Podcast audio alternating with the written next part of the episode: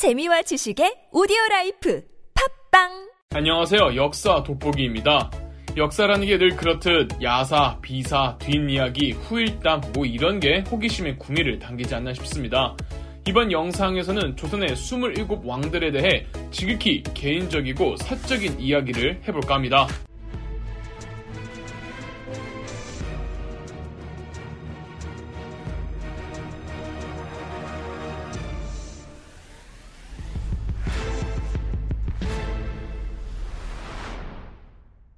첫째, 조선을 건국한 태조 이성계입니다. 태조 이성계는 고려말 함경도에서 태어났으며 장남이 아니라 둘째 아들이었습니다. 이성계의 형 이원계는 나중에 조선 건국에 반대했던 사람으로 이성계가 위화도에서 해군할 때 자살합니다. 참고로 이성계의 친아들이자 장남이었던 이방우도 조선 건국에 반대했으며 역시 위화도 해군 이후 가족들을 데리고 자취를 감춥니다. 태조 이성계는 다들 아시겠지만 고려 말 군 장교 출신입니다. 기록된 역사적 인물들 중 가장 많은 전투에 참가했으며 단 한 번도 져본 적이 없다고 합니다. 전적만 비교해보면 이순신보다도 승리 기록은 많습니다. 태조 이성계는 무장 시절 8마리의 말을 애용했다고 하며 이성계가 말을 차면 화살보다 빠르게 달렸다는 소문이 있을 정도였습니다. 태조 이성계가 쓰던 활을 어궁구, 태조 이성계가 쓰던 칼을 전어도라고 합니다. 어궁구는 6.25 전쟁 때 소실되었고 전어도는 국립고궁박물관에 있습니다. 태조 이성계는 위화도 해군 직전 위화도에서 심덕부 이지란과 의형제를 맺었으며 이때를 기록한 그림이 얼마 전에 발견되었다고 합니다. 태조 이성계가 조선을 건국했을 당시의 나이 58세로 조선의 27명 왕 중 가장 늦은 나이에 왕이 된 케이스입니다.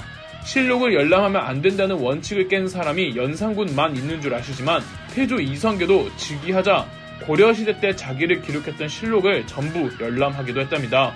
이성계는 태종 이방원이 왕위에 오르고 8년 후 죽었으며 본인을 고향 함경도에 묻어달라고 했으나 차마 왕의 무덤을 수도로부터 저 멀리 떨어진 곳에 묘장할 수가 없어서 이방원은 함경도의 억새풀을 가져와서 이성계의 무덤에 심었습니다. 그래서 현재 조선 왕릉 중 유일하게 억새풀이 자라는 무덤이 이성계의 무덤이며 경기도 구리시 동구릉에 있답니다. 이대왕 정종에 대한 이야기입니다. 정종은 이성계의 둘째 아들이고 아버지처럼 군인 출신입니다. 조선의 27명 왕들 중 1대왕, 2대왕이 전부 군인 출신이죠. 왕이 되기 전 세자였던 기간은 고작 한 달, 역대 조선 왕들 중 가장 짧은 세자 기간이었죠. 왕이 되기 싫었지만 동생 이방원의 압박에 어쩔 수 없이 왕이 됐고 권력에 욕심이 없다는 걸 동생에게 보여줘야 해서 정치를 멀리하고 조선시대판 골프였던 격구에 빠져 살았다고 합니다. 정종이 주최하는 파티에서 술에 취한 이방원이 정종을 백허그했다는 기록이 실록이 있습니다. 그리고 정종은 이방원에게 이게 너의 진심이구나 라는 말을 했다고 합니다. 세 번째, 태종 이방원입니다. 이방원은 조선 27명 왕 중 유일하게 과거의 응시에서 급제한 사람입니다. 뭐 물론 고려시대 때 이야기죠. 형 정종이 고려의 옛 수도 개경으로 천도했던 바람에 태종 이방원은 즉위식을 서울 경복궁이 아니라 개경 수창궁에서 올렸습니다. 신하들 마음 떠보는 방법을 처음으로 해보고 그걸 굳히게 만든 장본인입니다. 예를 들어 마음에도 없는 선의 파동을 일으킨다든지 제거하고 싶은 신하가 있으면 본인이 직접 말을 꺼내지 않고 넌지시 눈치를 주면 다른 신하들이 들고 일어났다가 마지막에 아, 난 착하고 싶은데 경들의 뜻이 그러하다면 어쩔 수 없구나. 저자를 벌하라. 이런 말만 하는 클리셰를 만들었죠. 태종 이방원은 아들, 딸 합쳐서 가장 많은 자녀를 낳은 왕입니다. 총 38명이라고 하네요. 태종 이방원의 후궁은 12명이고 조선 역대 왕들 중 가장 후궁이 많았죠. 이 때문에 정비였던 원경 왕후와 사이가 나빴습니다. 태종 이방원 제2기에 일본에서 코끼리를 보내옵니다. 한국 역사상 처음 한국 땅을 밟는 코끼리였고 한국인들도 한국에서 코끼리를 처음 봤겠죠. 어느 한 신하가 코끼리한테 침을 뱉자 코끼리가 그 신하를 밟아주겠다고 합니다. 이 코끼리가 너무 많이 먹어서 조선 정부가 어지간히 애를 먹었죠.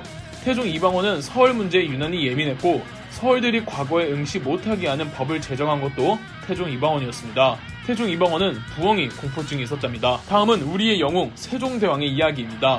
세종대왕은 태종 이방원의 셋째 아들로 원래는 왕이 될 서열이 아니었습니다. 태종 이방원이 첫째 양녕대군의 일탈 때문에 세자를 셋째로 교체할까 고민했을 때 당시 충녕대군이었던 세종대왕은 어, 당시 세자였던 친형 양녕대군에게 세자면 세자답게 똑바로 처신하십시오 라는 수위센 경고를 한 적도 있습니다. 태종 이방원의 자녀는 38명이었다고 했죠. 세종대왕은 28명의 자녀가 있었습니다. 뭐 결코 적은 수는 아니죠. 그래도 12명의 후궁을 거느렸던 아버지보다 정확히 반인 6명의 후궁을 주었답니다. 세종대왕은 고기를 어마어마하게 좋아했던 엄청난 대식가였다고 합니다. 말년에 거의 실명 상태일 정도로 시력이 나빠졌던 건 성인병의 증상이라고 보고 있습니다. 독서와 연구, 일에 빠져서 잠도 자지 않고 늘 앉아있으니 과로로 인한 피로 누적에 운동 부족까지 겹쳐서 성인병이 감당되지 못할 정도로 번졌다고 보고 있죠. 세종대왕의 어지는 남아있질 않아서 만원짜리에 그려져 있는 세종대왕의 얼굴은 기록을 통해 그린 상상화입니다. 일종의 몽타주죠. 세종대왕은 능력 있는 사람이 있으면 정말 과로로 쓰러지지 않는 이상 일만 하도록 괴롭혔습니다. 다들 세종대왕 시절에 유능한 사람들이 몰려 있었다고 하는데 그게 아니라 세종대왕의 안목이 남달랐고 부하들 일을 오지게 시켰던 겁니다. 5대왕 문종 이야기를 해보겠습니다. 문종에겐 누나가 있었습니다. 세종대왕의 첫 아이는 딸이었죠. 조선 27왕들 중 몇 안 되는 비주얼 담당입니다.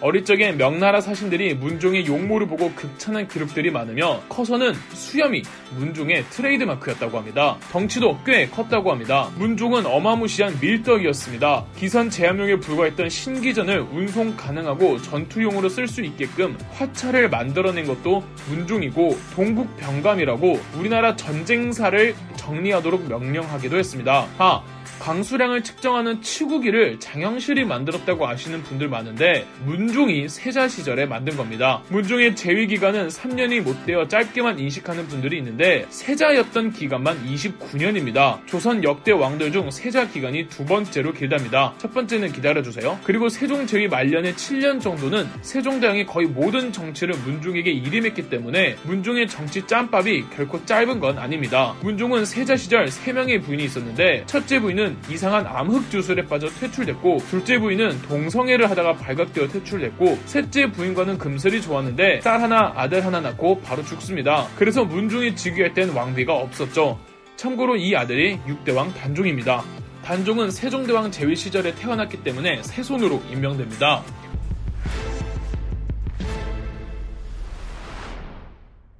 현 국왕의 뒤를 이을 아들을 세자라 하고 그 다음 왕위를 이을 현 국왕의 손자를 세손이라고 합니다.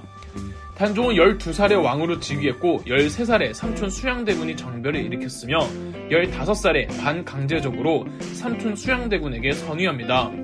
이후로 창덕궁에서 살다가 17살 때 강원도 영월로 유배 보내졌고 그 해에 스스로 목숨을 끊습니다. 원래 왕족이 묻히는 왕릉은 수도 기준 40km 이내에 조성되어야 하기 때문에 대부분 경기도에 포진해 있지만 단종의 경우 무덤이 강원도 영월에 있답니다. 참고로 단종처럼 12살에 즉위한 왕으로는 명종과 고종이 있답니다. 단 명종에겐 강력한 어머니가 고종에겐 영악한 아버지가 후견인이 되어준 반면 단종에겐 보호자가 아무도 없었죠. 조카를 죽이고 왕이 된 일곱 번째 왕 세조. 세조는 어릴 적부터 독실한 불교 신자였습니다. 몸집이 다부지고 운동신경이 남달랐던 것으로 보입니다. 특히 승마에 소질이 있었다고 하는데 칭찬받기를 좋아하여 아버지 세종대왕 앞에서 늘 기마 묘기를 부렸다고 합니다. 왕이 되고 나서도 신하들과 사냥을 나가면 늘 멋진 기마 묘기를 보여주었다고 하는데 가끔은 낙마 사고도 꽤 많았던 것으로 보입니다. 승마를 해보신 분이라면 낙마가 얼마나 위험하고 아픈지 아실 겁니다. 그래도 세조는 낙마를 하면 늘 안 아픈 척 연기를 했답니다. 가오가 육체를 지배하는 왕이었죠. 세조는 왕실 여성들에게 누에치기를 장려했는데 도성 밖 가까운 곳에 누에치기를 할 수 있는 공간을 만들어주기도 했습니다. 이곳이 바로 잠실입니다. 누에잠, 집실이죠. 세조는 술을 굉장히 좋아했습니다. 정확히는 술 자리를 좋아했는데 신하들과 뒤풀이 술자리를 가장 많이 가졌던 왕이었습니다. 술에 약한 한 신하는 세조에게 술에 취해 너라고 부르기도 했고 세조가 힘자랑을 하다가 신숙주에게 팔이 꺾인 일화도 전해지는 등 술자리 에피소드가 유독 많습니다. 술게임도 많이 하고 술에 취하면 누구를 폭행하기도 하고 싸움도 붙이기도 하는 등술 마시면 개되는 진상이었죠.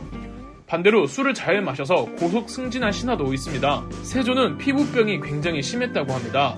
사실 형 문종도 피부병을 지독하게 앓았는데 둘 외에도 피부병 때문에 건강이 급격히 나빠졌다가 사망하는 경우도 덜어 있어서 음, 유전병인 듯합니다. 참고로 왕족들이 피부병 때문에 고생하면 자주 찾던 곳이 온양온천이었습니다. 세조는 본인의 건강이 나빠진 것을 알고 얼마 못끌 거라고 직감해서 아직 죽지 않았는데 둘째 아들에게 왕위를 물려주었습니다. 그런데 아들의 즉위식 바로 다음날 사망합니다. 세조는 조선 왕들 중 최초로 왕호에 종이 아닌 조가 붙는 왕입니다. 조선의 8대 왕 예종은 왕자 시절 11살 때 결혼을 했습니다. 아내는 16살이었는데 이듬해 예종이 12살이었을 때 아이를 낳습니다. 조선의 27명 왕 통틀어서 가장 어린 나이에 아들을 본 진정한 남자죠. 단 이 아이는 3살 때 죽습니다. 아까 세조가 조선 왕들 중 최초로 종이 아닌 조가 붙는 왕이었다고 말씀드렸는데 원래 신하들은 종으로 끝나는 묘호를 정하려고 했지만 예종이 세조를 강력하게 밀어붙였습니다. 예종은 세조의 둘째 아들입니다. 예종에게 형이 있었는데 세조는 쿠데타를 일으키고 왕이 되자마자 이 첫째 아들을 세자로 세우니 바로 의경세자입니다. 그런데 이 의경세자가 19살의 나이로 죽고 마자 형을 이어 예종이 세자가 되었던 거죠. 그런데 예종도 재위 기간이 1년밖에 되질 않습니다. 형과 거의 똑같은 나이로 20살도 안 되어 사망했는데 오랫동안 병을 앓는다거나 평소 허약하거나 전혀 그런 기색이 없다가 갑자기 급사해버립니다. 사인은 혈액이 세균에게 감염되는 폐혈증으로 보고 있습니다. 이를 두고 세조가 폐위시킨 조카 단종의 친어머니이자 문종의 부인, 그러니까 세조에게 형수가 되는 현덕 왕후의 저주라고들 합니다. 세조가 왕이 되고 얼마 안 있어서 꿈속에서 형수가 나왔는데 세조에게 아들들이 일찍 죽게 만들겠다는 저주를 퍼부었다고 하거든요. 물론 전해지는 이야기랍니다. 구대왕 성종은 일찍 죽은 세조의 맏아들 의경세자, 이 의경세자의 둘째 아들입니다. 성종이 왕이 될 때 나이가 13살인데 이는 단종이 왕이 오를 때보다 고작 한 살 많은 거랍니다. 그래서 세조의 부인이자 성종의 할머니가 수렴청정을 하게 됩니다. 조선 역사상 최초의 수렴청정이었습니다. 성종의 재위 당시 왕실의 여성들이 가장 많았습니다. 성종의 롤 모델은 세종대왕이었고 성종은 중국어를 그렇게 잘했다고 합니다. 성종이 바람둥이 이미지가 강한데 그도 그럴 것이 후궁이 12명, 태종 이방원과 동일합니다. 태종 이방원과 성종이 조선 27왕들 중 후궁이 제일 많았던 투톱이죠. 그런데 바람둥이처럼 능글맞거나 대놓고 여자를 밝히거나 이러진 않았습니다. 누구보다 유교 보이였던 성종은 은근하게 여자를 좋아했던 것 같습니다. 어, 성종은 성병에도 걸린 적이 있습니다. 성종의 자녀는 28명으로 롤 모델인 세종대왕과 동일합니다. 어떻게 해도 38명 태종 이방원의 자녀수 기록은 깨지지가 않네요. 성종은 여자도 좋아했지만 동물을 더 좋아했습니다. 문종은 밀떡, 세조는 불교 덕후라면 성종은 동물 덕후였죠. 오키나와에서 보내준 원숭이가 추울까봐 옷을 입혀주려다가 신하들과 싸운 적도 있다고 합니다. 특히 매를 좋아했다고 하네요. 성종은 의외로 술을 좋아하는 왕이었습니다. 신임 관료들에게 술을 왕창 먹게 하는 신고식을 즐겼다고 합니다. 그래도 공적인 부분에선 늘 유교보이 컨셉을 유지했고 공부하는 것도 좋아했습니다. 성종은 키가 무척 컸습니다. 약 180cm 초반대로 추정됩니다. 성종은 38살 때 죽는데 우리가 병약하다는 이미지를 갖고 있는 오대왕 문종과 같은 나이에 사망한 겁니다. 성종은 남녀차별과 적서차별이 개쩌는 왕이기도 했습니다. 10대 왕 연산군부터는 다음 편에 계속하도록 하겠습니다. 그럼 역사 돋보기였습니다. 영상 재미있으셨다면 구독과 좋아요, 알림 설정까지 해주시면 감사드리겠습니다.